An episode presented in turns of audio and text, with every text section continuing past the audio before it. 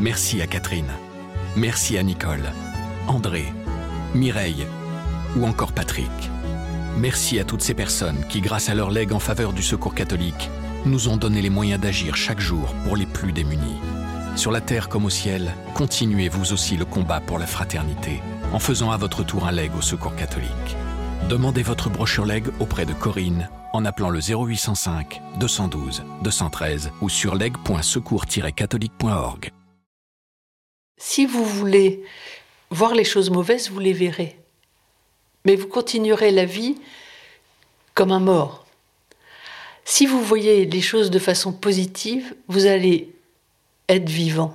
Moi, je suis attiré par la vie et pas par la mort.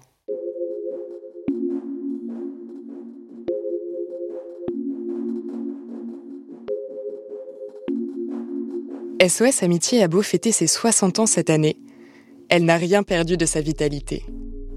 Depuis 10 ans, les appels sont en hausse, pour atteindre les 700 000 par an. L'association compte plus de 1600 bénévoles. En plus de sa ligne téléphonique, l'organisation a désormais sa messagerie et converse en ligne avec les internautes, pour moitié des adolescents. Depuis sa création, son but est toujours le même. Écouter, dans l'anonymat, les personnes qui traversent une période difficile. Élise, ancienne médecin du travail, est bénévole à SOS Amitié depuis de nombreuses années. Elle a appris à recueillir la parole des personnes sans les juger ni les conseiller. Comme tous les bénévoles, Élise n'a pas le droit d'évoquer ses convictions au téléphone. Cependant, au fil des années, sa foi catholique et son engagement à SOS Amitié se sont enrichis l'un l'autre. Et les messages d'espoir et les souffrances entendues ont fait écho à sa propre vie. Élise a confié son histoire à Christophe Héningue, journaliste au quotidien La Croix. Place des religions, le podcast qui vous parle de l'actualité des religions dans la société. Dans Ainsi soit-elle, la première série de ce podcast, des femmes croyantes et engagées racontent comment elles vivent leur foi dans notre monde contemporain.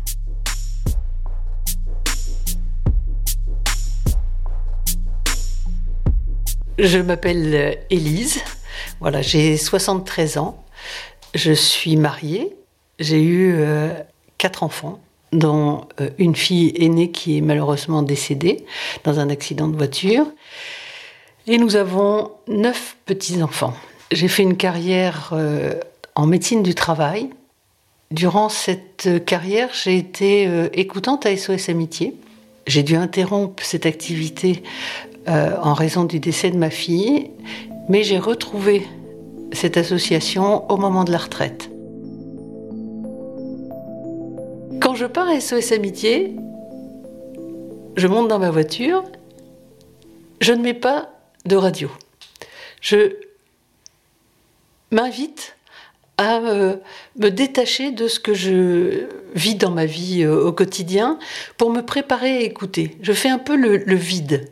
Mais ce vide, pour moi, il est rempli euh, de prières. Ça va peut-être vous paraître insolite, mais je trouve que c'est tellement compliqué d'écouter et de passer ces messages que je ne veux pas que ce soit mes propres messages, mais que ce soit les messages de, de l'évangile, les messages d'amour qu'on a y passé. Il faut pas non plus euh, exagérer. Je porte pas toute la misère du monde quand je rentre chez moi. J'arrive aussi à m'en détacher. Et puis, euh, c'est leur vie, c'est pas ma vie. D'ailleurs, si, si, je, si je prenais toute la misère du monde, je crois que je pourrais pas continuer à être écoutante à SOS Amitié. Écouter mais ne jamais conseiller. Ici, l'idée de base est l'anonymat strict, pour l'appelant et pour celui qui prend l'appel. Chaque cas est bien sûr différent, la détresse est souvent la même, alors il faut savoir adapter son comportement.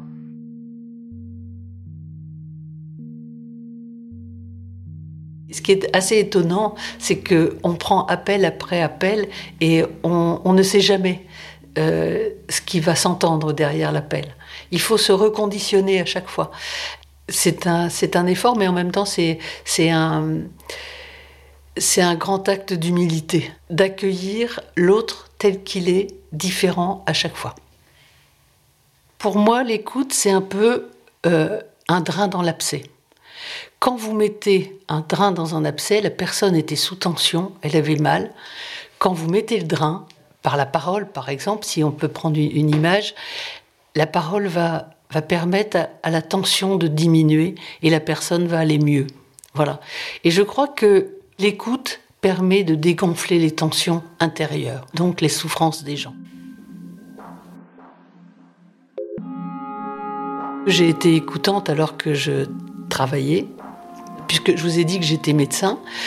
Ça a réinterrogé ma façon de me comporter par rapport aux patients.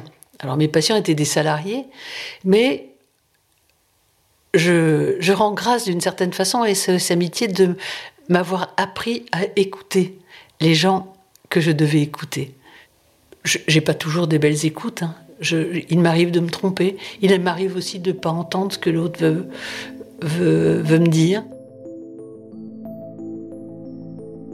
Quand nous décrochons le téléphone, il y a une voix, il y a quelquefois des bruits, il y a des intonations qui nous permettent d'imaginer l'autre, voire parfois de le, de le voir. Mais, mais je ne suis pas sûre que ce soit très très important de voir l'autre. Ceci dit, ça nous permet d'être en empathie avec lui, de le comprendre comme si on mettait le visage de celui qui, qui souffre ou de celui qui, euh, qui, qui, peut sourire. Et on voit tellement l'autre qu'on le voit pleurer. Et au fur et à mesure de la discussion, on voit son visage s'apaiser, se détendre, sourire et moins d'angoisse, quoi. Depuis un peu plus d'un an, l'association a mis en place une écoute écrite. Le mail remplace, ou plus précisément complète, le traditionnel téléphone. On touche un public beaucoup plus jeune, et en particulier des jeunes de moins de 20 ans qui représentent près de 15% de nos appelants. Et dans l'ensemble, nous avons les trois quarts de nos appelants qui ont moins de 40 ans. Je porte en moi les, la vie des appelants, leurs souffrances et, euh, et les interrogations que ça pose euh, par rapport au monde aussi. Euh, pourquoi certains vivent, vivent ça? Pourquoi, euh, pourquoi ce monde est si difficile pour certains? Seigneur, prends pitié de tous ces gens-là, prends pitié de, de leur souffrance, prends pitié de, de ces vies difficiles.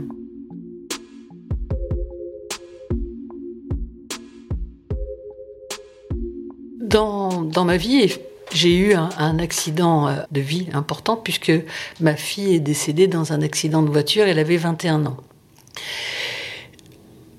Ça a été un moment excessivement douloureux, d'autant que c'était notre aîné et que nous avions trois enfants qui venaient après.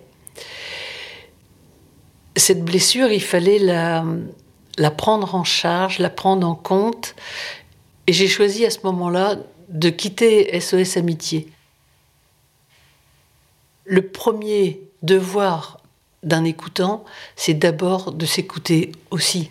Et là, à ce moment-là, je me suis rendu compte qu'il fallait que je m'écoute, que j'écoute mon mari, que j'écoute mes enfants, que nous écoutions nos propres souffrances euh, avant de pouvoir euh, euh, faire quelque chose pour qui que ce soit. Quoi.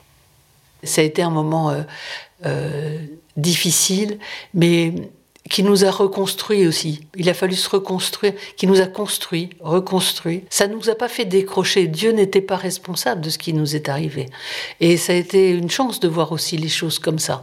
Euh, Dieu n'est jamais responsable d'un accident. Ça, c'est des accidents de la vie. Par contre, euh, je crois qu'il a fallu euh, cheminer avec cette douleur. Peut-être que, au bout du compte, elle nous a rendus aussi plus humaines cette souffrance. Je crois qu'il y a deux façons de voir la vie. Il y a la façon euh, pessimiste et la façon optimiste. Si vous voulez voir les choses mauvaises, vous les verrez.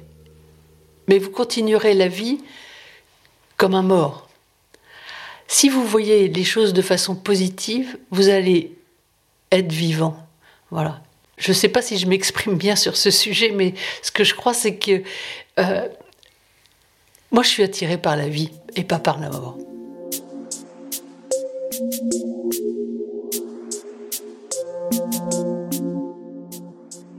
Il y a un texte que j'aime bien, c'est le texte, le songe de Salomon. Ça vous dit quelque chose? Le songe de Salomon, c'est euh, Dieu dit euh, à Salomon, dis-moi ce que tu souhaites. Et Salomon dit, ce que je souhaite et ce qu'il demande, il demande la sagesse. La sagesse, c'est reconnaître le bien et le mal. Et Dieu lui dit, parce que tu as demandé ça, que tu n'as pas demandé une longue vie, etc., non seulement tu auras ce discernement du bien et du mal, mais tu auras aussi une longue vie. voilà. Moi j'aime bien ce texte parce que c'est un peu ça, quoi. C'est on est fait pour, euh, pour le bien. La, sagesse, c'est faire que tout le monde vive bien, aille bien et euh, vive euh, des éléments de fraternité, des éléments d'amour et, et se sente bien. Voilà.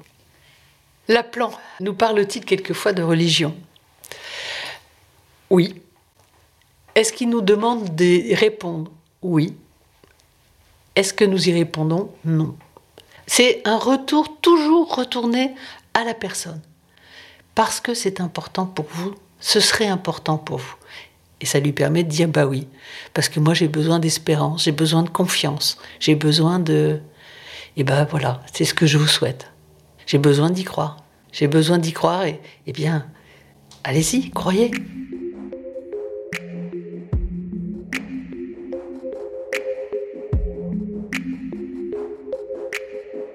Moi, j'ai trouvé des prophètes sur ma route.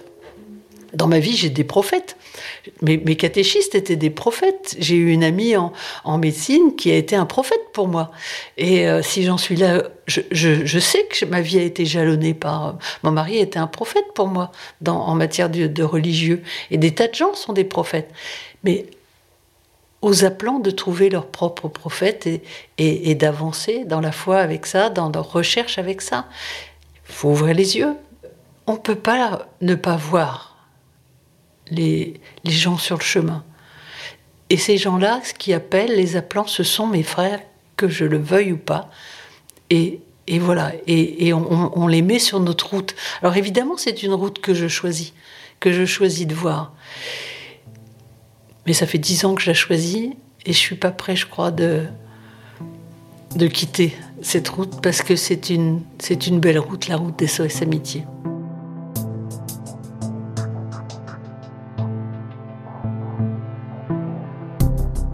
Pour en savoir davantage sur les services d'écoute téléphonique, retrouvez une sélection d'articles de La Croix dans le texte de description qui accompagne cet épisode. Ainsi soit-elle, la première série du podcast Place des religions. À écouter toutes les deux semaines sur l'ensemble des plateformes, le site et l'appli La Croix.